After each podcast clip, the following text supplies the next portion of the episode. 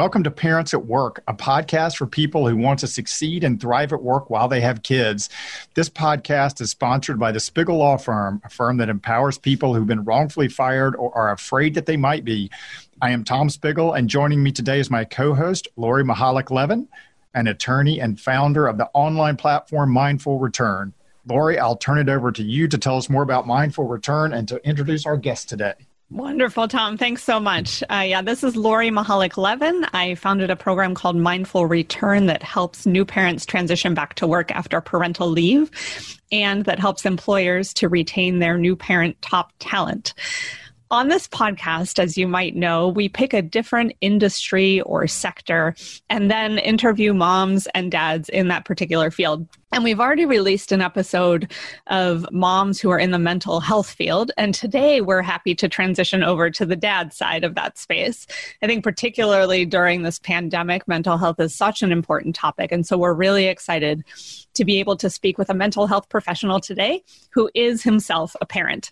Robin Smith, our guest today, is a licensed marriage and family therapist in clinical practice in Bethesda, Maryland. As an MFT, he specializes in relationship issues for couples, families, and individuals for improved quality of life. His areas of expertise include transition to parenthood for new and expecting parents, infidelity, sex and intimacy issues, premarital counseling, and trauma. Other passions of his include writing, recording and performing music, podcasting, and rooting on the 2018 Stanley Cup champions, the Washington Capitals. And of course, he enjoys spending quality time with his wife and his two daughters, who are now four and two. Welcome to the podcast, Robin. It's really good to have you here. Thanks, Lori. Thanks, Tom, for having me on. Absolutely. So, Robin, we usually kick off our podcast by asking our guests to tell a little bit about their own personal working parent story. So I'd love to hear that story. And I would also love to hear what working dad health in a mental health field life looks like during COVID right now as well, because I know that is a totally different scene. Yeah, yeah. Well, the my story as a working dad really is centered around at least the way I tell it to myself is centered around being split in three different locations. You know, I graduated from um, the University of Maryland's couple and family therapy program and was found placement at a high school wellness center in Silver Spring. And so I was working there with high schoolers doing therapy, you know, in the middle of the school day, pulling kids from classes and, and doing counseling and family counseling after school. I was working in private practice in Bowie at a small group practice. And then I was also starting my own private practice in Silver Spring, you know, subleasing office space and just starting out, you know. And my wife and I found out that we were going to have a child and we're really excited. And so I knew that I needed to sort of collapse. I can't be commuting to all these different locations. And ultimately, my goal is to be, you know, 100% in private practice. So sort of started that process. I took a month off when our first daughter was born. And I said this earlier like every clinician you know it's a personal choice how much time i mean for everyone it, that they can if they can take off work i'm fortunate enough that where I, I could take off work but taking off work when you have uh, clients patients who are you know used to coming in to, for counseling sessions weekly, it's a sort of a, an important decision to make and how much time you take off and what's the plan for if they need to reach out. Are you going to be available or do you have another colleague or uh, associate to help you know step in and fill in for those needs so i took a, a, month off for our first daughter took a month off for our second daughter and i was saying earlier how i wish i wish that i had our we lived in a society where we could you know take off more time because you know as you know like you know there's a lot of development that happens and it's so important to in those first months those first three years actually two and a half to three years so much development that it's uh, being spending quality time with your child is the highest cost the highest value you know the highest use of your time at least speaking for myself anyway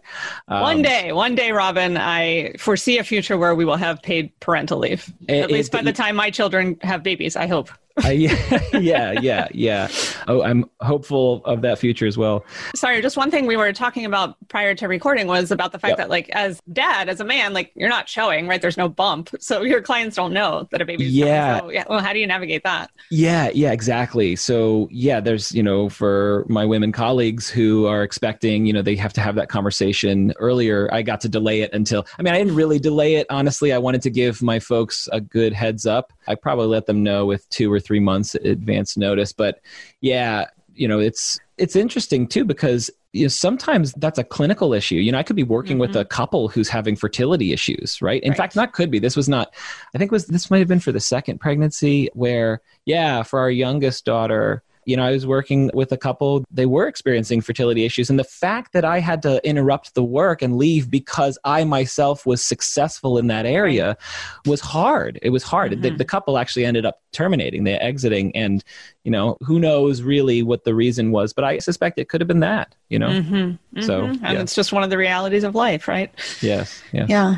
Mm. And then for, you know, the transition to COVID, also a lot of my colleagues, you know, I'm so grateful that my home is actually well suited to continue working virtually despite the fact that I have two rambunctious girls, you know. so I have an office. I have doors to that office that close. You know, I, I have mm-hmm. a, a, white noise machine and a hanging tag on the door. And I, and, I, and you know, the old adage of catch them being good, you know, reinforce when they're doing the right thing. It's like right. I would make it a point to just go out of my way, you know, go out. My daughter's drawing with chalk on the driveway. I go out and just say, hey, sweetie, I'm so glad you're doing such a great job, you know, not opening the door when daddy's in session, you know, when that, what you know that that hanging tag means you can't open it up. And so there's not really, I don't share the same experience with some horror stories with some of my other colleagues where they, you know, they're getting, there's obviously with counseling, there's a privacy uh, yeah. element to it. And so when there's disruption in the frame and the setting, and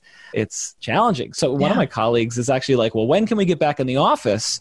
Because like, and it's like, don't get the wrong idea, guys. No one's coming in. I don't want to meet patients in the office, but I want to go into the office so I have some privacy and some stability, some security here.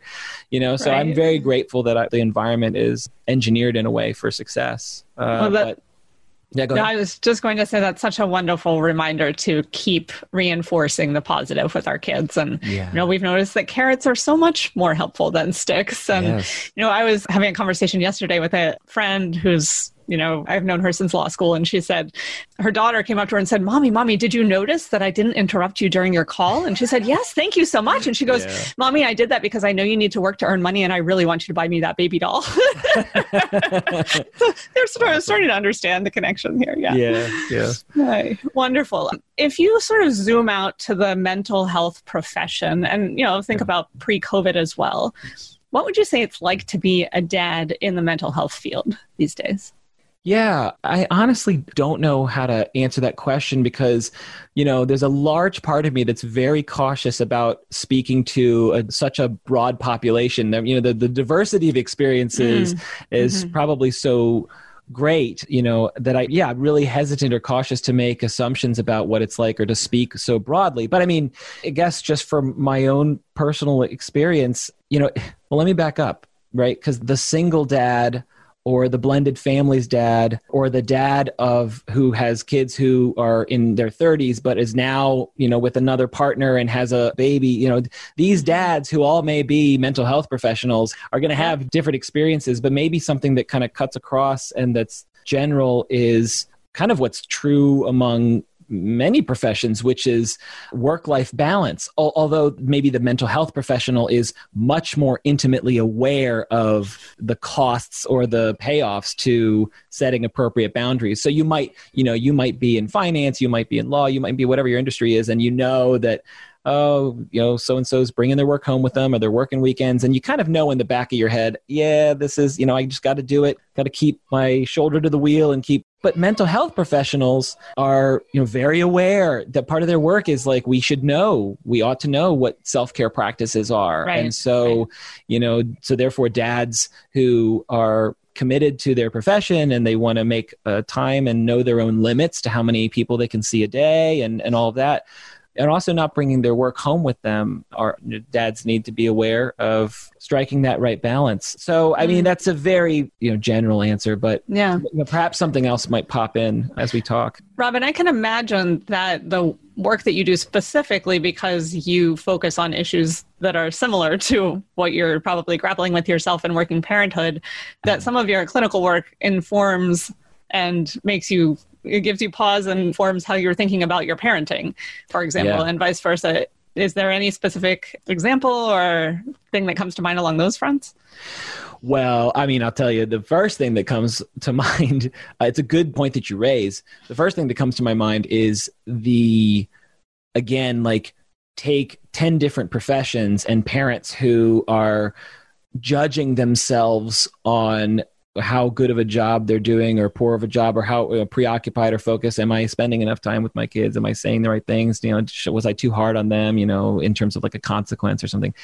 There's uh if your specialization is working with kids if you do play therapy or or if you're let's say let's say you're a, a developmental psychologist you know mm-hmm. you have intimate knowledge on what is healthy and unhealthy. And so when you find yourself in times of stress as we all uh, do since we're human you know our shared human experience is that none of us are perfect and that we have flaws and so i don't know i think that there's i think that you know perhaps I can speak for myself certainly, but perhaps mm-hmm. this is mm-hmm. true for others that the mental health professionals who work with kids and work with families and know what's healthy, you know, we might be more prone to feeling shame or feeling harder on ourselves because mm-hmm. it's like, oh, we, we know what's right. You know, we ought to be able to practice what we preach, you know? So I know that for myself, you know, kind of like variants of perfectionism aside, you know, my standards like when I lose my temper, for example, or when I'm stressed out, or when I make a sacrifice that I tell myself, yeah, I really got to do this work. And so therefore the opportunity cost is I won't be able to do bedtime routine tonight.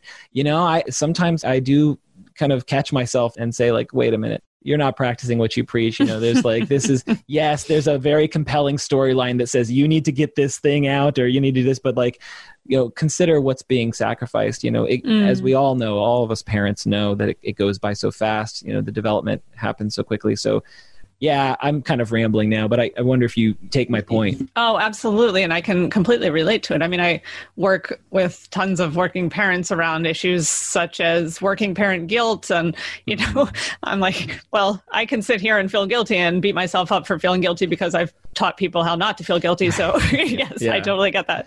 Yeah. Um, over to you, Tom.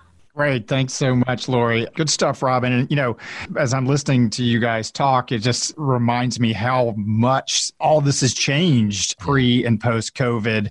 You know, just the conversation about, you know, where we're all working now and, you know, knock on wood, we'll get COVID under control and we'll go back go back to being something different, but I don't know that we'll ever go back to exactly like it was before. And you know, I don't. It'll be interesting to see just what you know what history says about this chapter and all the you know, they're it's great to be home with the family. And when it's, it's just interesting, I think about my own experience and what my kids are seeing. And they're just, you know, they were always because, you know, my wife and I are, as we all are here, white collar professionals, you know, used to seeing kind of what we did, but not as intimately as they do now. And yeah. I don't know about you, but like, you know, we now have like our kids know like which calls they can be in the room for and which they can't. Right. right? Mm-hmm. you know, right. is this a, my wife too. I mean, like, is this like a real call or is this like uh, just a, you know, sort of in-house call that you don't mind if people are running around in? So just, and that's just one of the many kinds of, you know, changes that we've dealt with working at, at home, but which kind of dovetails into my question for you, Robin, which again will be sort of different pre and post COVID. And for right. you, I think you can answer this both from your perspective from being an employee and then later, you know, as you kind of transition to, you know, having your own practice. And that is, you know, what workplace supports did you find particularly helpful as you became a working parent? Yeah. So I don't feel that there were like an absence of support or a presence of support. In other words, like I said, when I transitioned to becoming a father, I was collapsing my a lot, you know, two workplace locations in well, three into one.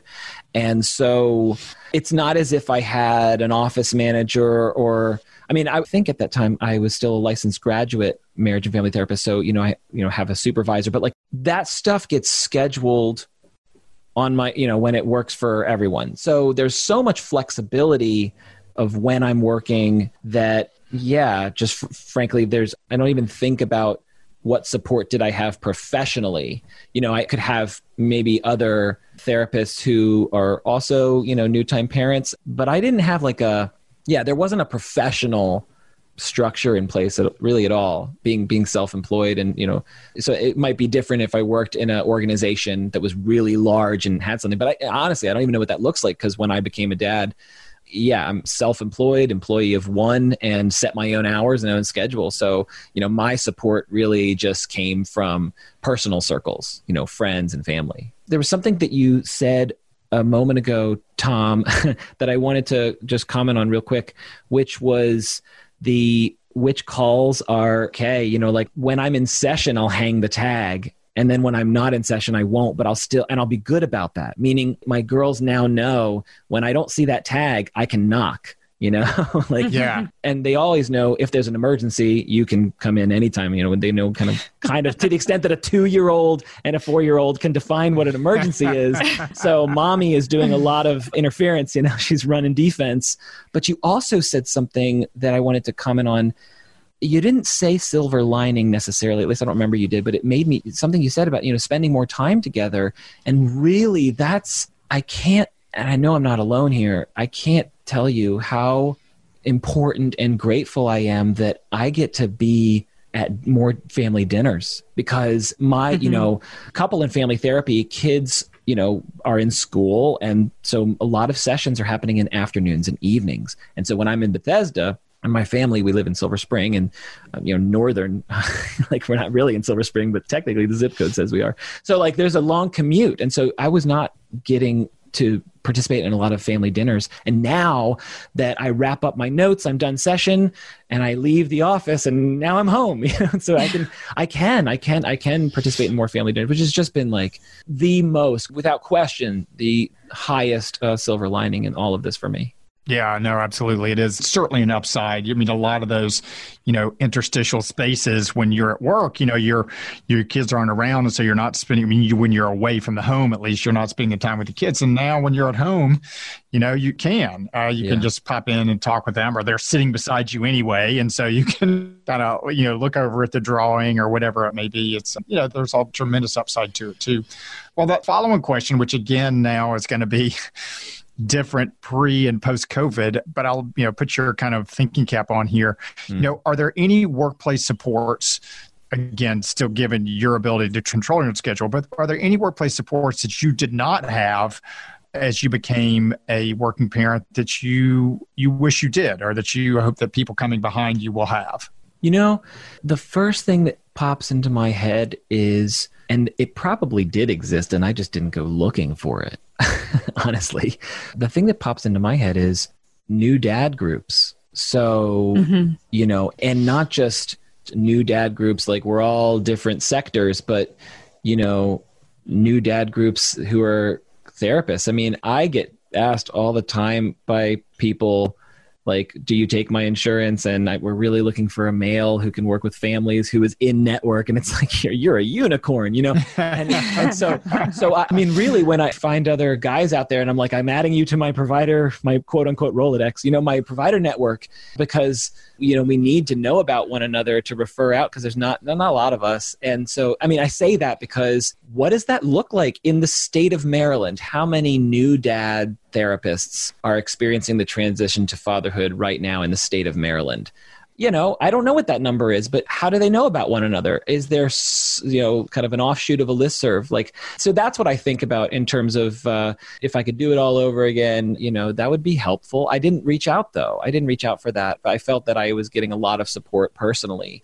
but you know and also frankly i just being male or female didn't matter as much as being a therapist so just being a new parent and being able to talk with other you know therapists and counselors who had recently gone through the transition so i did have colleagues who were both had recently done it and who also were going through it kind of with me. And this, I remember one of my colleagues who worked at the wellness center. We like followed the same timeline. We like kind of got married in the same month on the same year when we we both became parents around the same time, and we were just kind of on the same track. And so I also had her to kind of talk to. And but yeah, yeah, that's what that's what I think about. Is there something? Is there a group? Of uh, mental health professionals who are new parents. Does that group exist? I have no idea, but that would be really you know swell to have. And you might even need to broaden it outside of Maryland. You might not just have like a, the DMV area.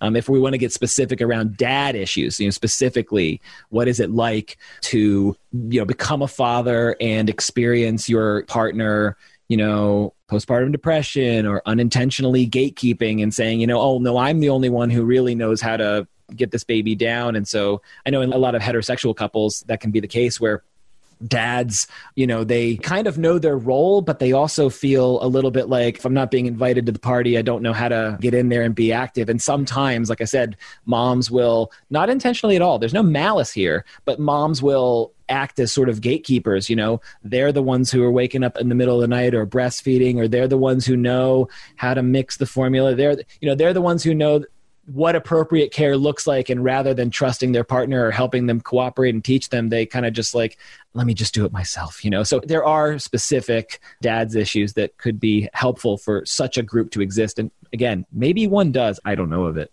yeah, well, and this uh, I'm going to hand it over to Lori because this would be a perfect opportunity to talk about mindful return. But just before I do that, I mean, yeah. it also occurs to me, which I think there's a great points, Robin. Like also how just the different life stages are because it, you know there is having kids when you're sort of like you know newborn through toddler and then there's sort of a you know toddler to preteen and there's sort and the needs sort of vary. I'm just thinking about myself as my you know my kids my youngest now is seven so we're sort of you know, well past the diaper stage, yeah. fortunately, well past the waking up at night. But, you know, our oldest is 14 and, you know, we're entering those teenage, you know, issues. And there's just how, you know, yes, parent groups, absolutely, but also maybe even more segmented than that, you know, like because, you know, the kind of the, you know, other dads that I would want to talk to is like, okay, how are you handling like your team driving? Yes, yeah. exactly. Yeah. And social media and all those things, oh, you know, we're yes. sort of out of the diaper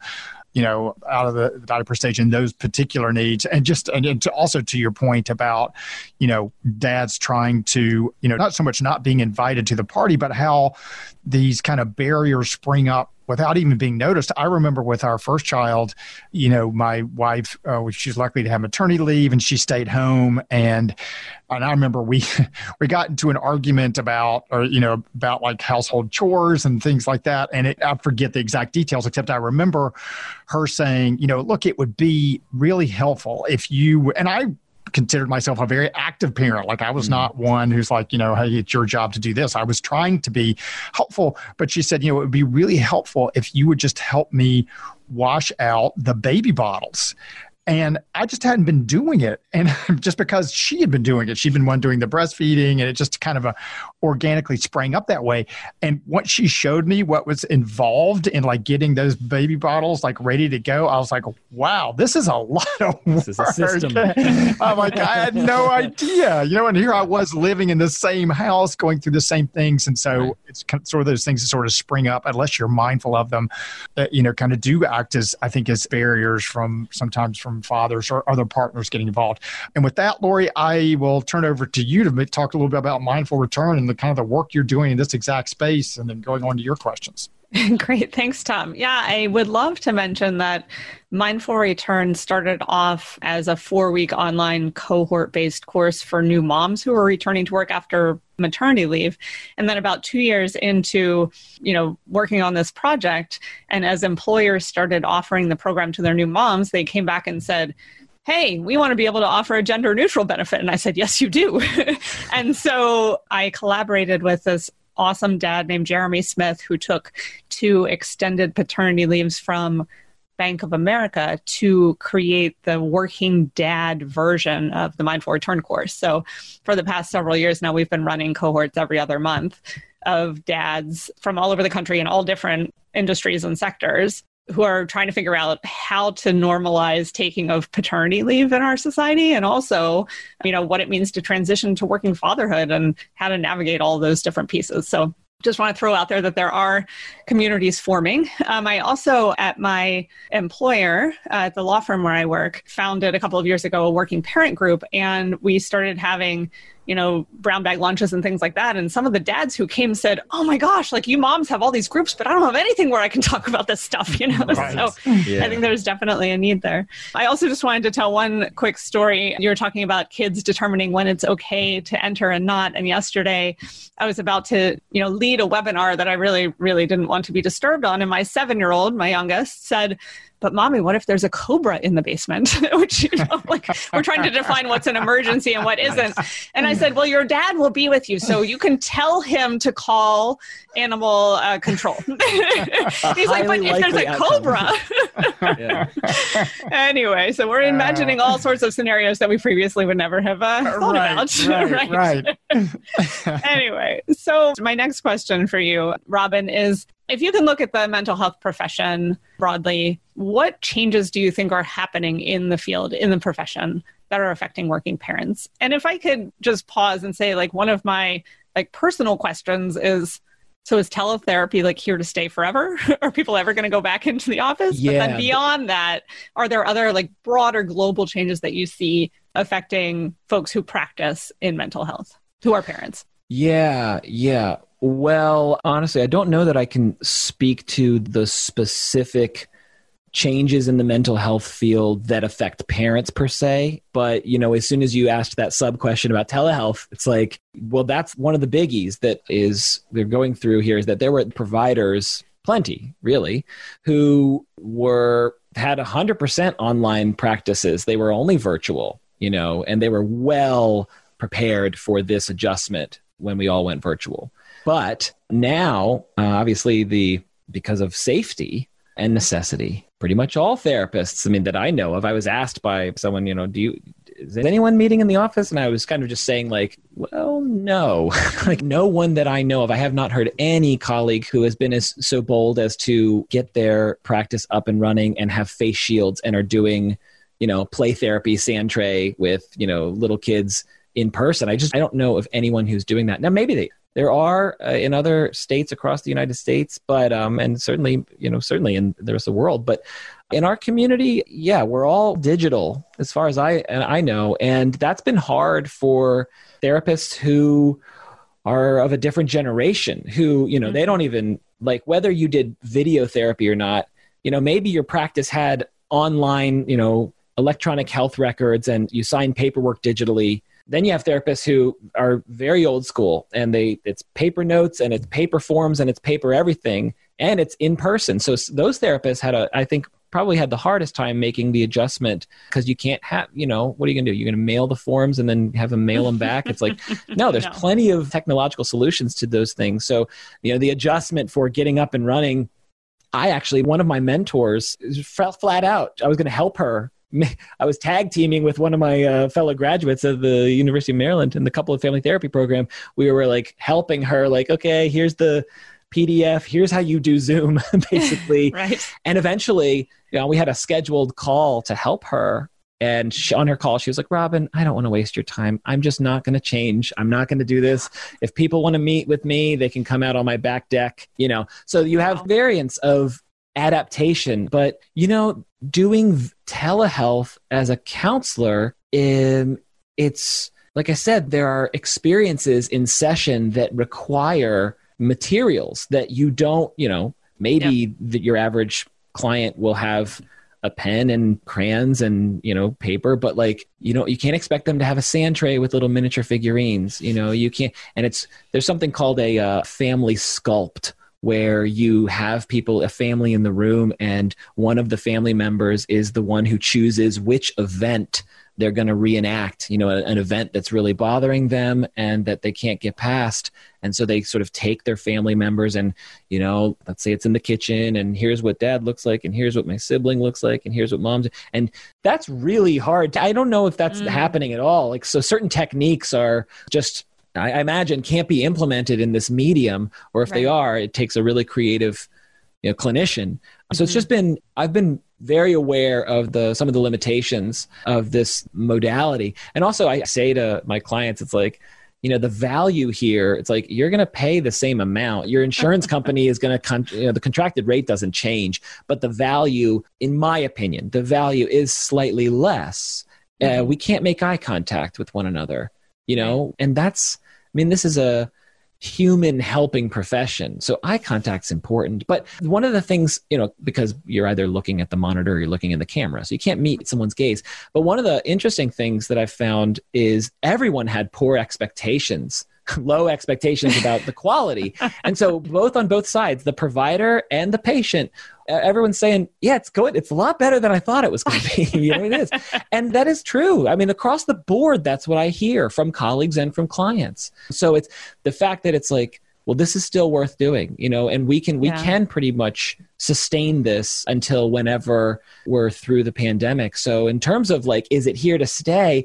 I think maybe you guys have been hearing about in all sectors sort of COVID essentially hit the accelerator on things that would have happened a couple years from now, five years from now.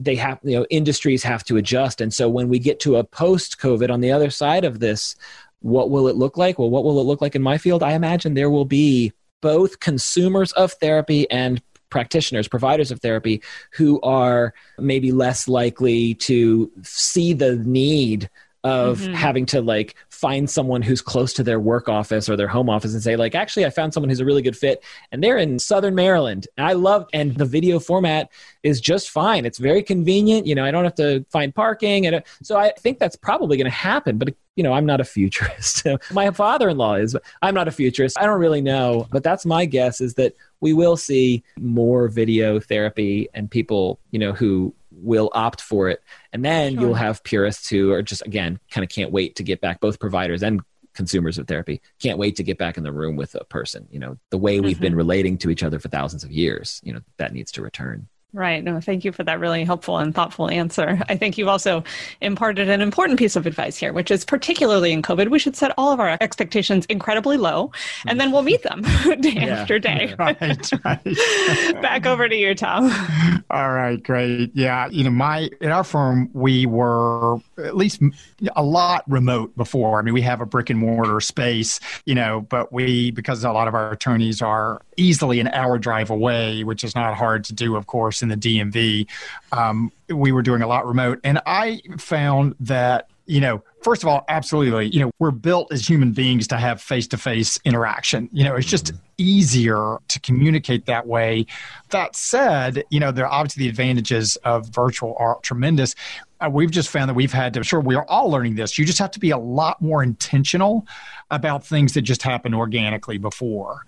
You know, just like in our office, like we have to be intentional about when we're communicating with each other because you know you don't have the automatic water cooler talk that you do in the office so it'll just be mm-hmm. Interesting to see how that continues. And you were just kind of addressing exactly that robin you know like it, it just as human beings like you know our chassis was developed however many millions of years ago when yes. we were face to face with each other and that's how we do a lot of our communicating and replacing that is sometimes easier said than done. And let me just pick up on that for just a second. Sure, like it, it's for intentionality yeah. Like i used to be able to just you know oh we're going to talk about this today let me get my handouts ready. And now, you know, instead of like handing someone a piece of paper and we're all going to kind of read this together, it's like, let me share my screen with you. And so just like, and also there's like, uh, when you share your screen, sometimes clinicians will share the whole screen and that can be distracting if the client is on the other end saying like, hang on a second what is that right what does that bookmark mean right, you know? right. so yeah it's just different you know you, you do have to kind of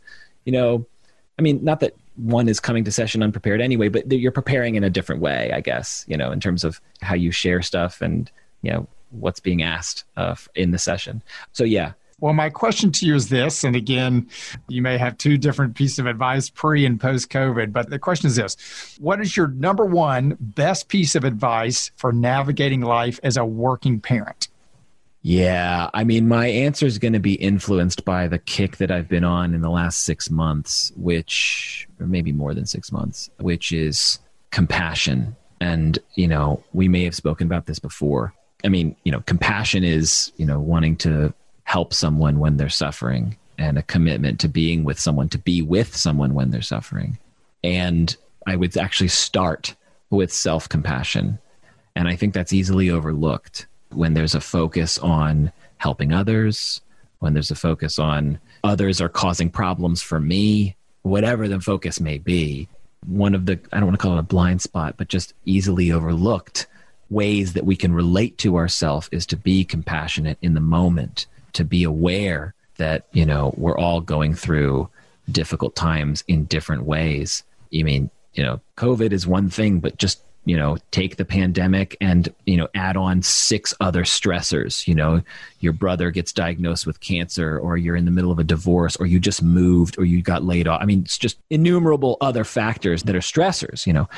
And so when things get hard especially as a i'll invoke the parent identity here especially as a parent you know your ability to show up in that role and function properly properly as defined by your own values and expectations, your role is helped. How you show up to that role is helped by your grace and your patience and your compassion for yourself and for others. So, yeah, there's many ways I could sort of expand on that, but to keep it short, which is very hard for me to do as if you haven't gathered by now, is compassion. So I would start with that. The ability to get lost in stressful thinking and judgmental thinking and negative thinking, you know, the ability to wake up from that and, you know, relate to yourself in a kind and compassionate way is that would be my gold medal answer. That's the number one thing I would impart, really. Yeah, so profound. I think that's yeah, a lot of food for thought there. And then I don't know if you have a. You know, my next question was: Is there a book or an article that you found particularly either now or when you were first becoming a parent that you would recommend to folks? Well, the books. Uh, so for me, as a dad, there's a book called The Expectant Father. So this would be before, this would be when you find out that you are going to be a dad. The Expectant Father by Armin Brott, Brot, I don't know how to say that, and Jennifer Ash. That was really a win. I loved that book. My husband um, loved that book too. He yeah. just recently sent it to his youngest brother who was uh, expecting a baby. So yes, yeah, I've yeah. seen it recently. So that's one that I recommend couples is And Baby Makes 3, which is which was written by John and Julie Schwartz Gottman. And that's basically like the Gottmans are, you know, powerhouse figures figures in the field of marriage and family therapy the Gottman Institute researches thousands of couples and has developed Gottman method couples therapy. So it's essentially his, his one of his big books is um, the seven principles for making marriage work. Okay, but that's not necessarily the book I'm recommending. The book I'm recommending is And Baby Makes Three, which is essentially the tenets of the seven principles book as applied to the stage of life of transitioning to parenthood. So it, it speaks exactly to what's important for couples to consider in terms of their functioning and how they make the transition as well as once baby comes you know considerations for preserving the functioning of the relationship because it's highly stressful. And two-thirds of couples who become new parents don't navigate that transition very successfully. That's kind of normal to not navigate it successfully. So there's a lot of great information in that book and baby makes three. There's not another text that comes to mind although i know if i had uh, my resources list i'd be able to share more and I maybe I could do that afterwards if you want to put that in the show notes. Yeah, absolutely. That'd be great. We'll put yeah. those two books in the show notes and whatever else you want to send us. And then my final question is how about a piece of technology? Is there one that you use in particular to kind of help navigate working with children? Which again has probably changed after COVID. There are a lot of technologies to rely on now, but anything that would be sort of your number one. Eh, well, maybe let, let me have you sharpen that up a little bit. What do you mean by working with children? So you're talking about as a professional or no, it doesn't have to be as a professional. Oh, just as, so as a dad, as a dad. technology. Exactly. Yeah. Well, I would say I would say the thing, the piece of technology that was most appreciated. I think it was my aunt and uncle got us the swing, the standing swing where you know, put baby in the swing and turn the swing on, and it has music and it has sort of like what are those the mobile oh yeah around and that, what did we do before those right yeah yeah I mean that was really really helpful. So I mean like when you I mean we talk about like baby monitors or other technology. I mean honestly, I don't know. This is my personal preference that I joke with my wife and I call us like the Flanders, like Ned and Maud Flanders in terms of the way that we like restrict sugar and restrict screen time and all this stuff. So with technology, yeah, there's the thing I just associate to is uh, the baby swing. That was like the the best thing that helped when in those first you know 12 months oh absolutely are there any apps or anything like that that you and your wife use it could be anything like grocery shopping like something that you you know, that really kind of helped the wheels turn?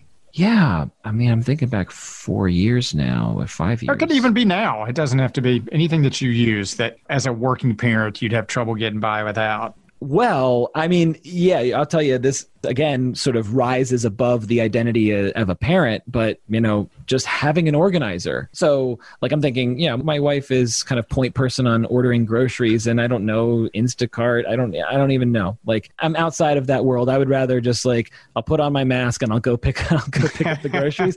But yeah, I would say having an organizer. That's one of the most useful pieces of technology or application. I mean, and this is not technology. You can have an organizer that's paper, frankly. Sure. But what I do is I've actually really leveraged what Google's engineers have allowed, which is my calendar, my planner has chunks of block time, and then each of those, if there's relevant links or resources, there are hyperlinks that go into a document that might be very complicated and there's a table of context with hyperlinked things. So, in terms of like organization and access to information and coordination, cooperation, that a shared calendar where you can have access to information without necessarily you know being in the same place even though we're in lockdown and a lot of us are in the same place a lot of the times. Right. Um, that's really helpful to stay on top of things stay on top of doctor's appointments and bills and just i would point to my organizer my cal- i use google calendar and it's very helpful to you know link to other things that you might need to reference that i can store in drive google drive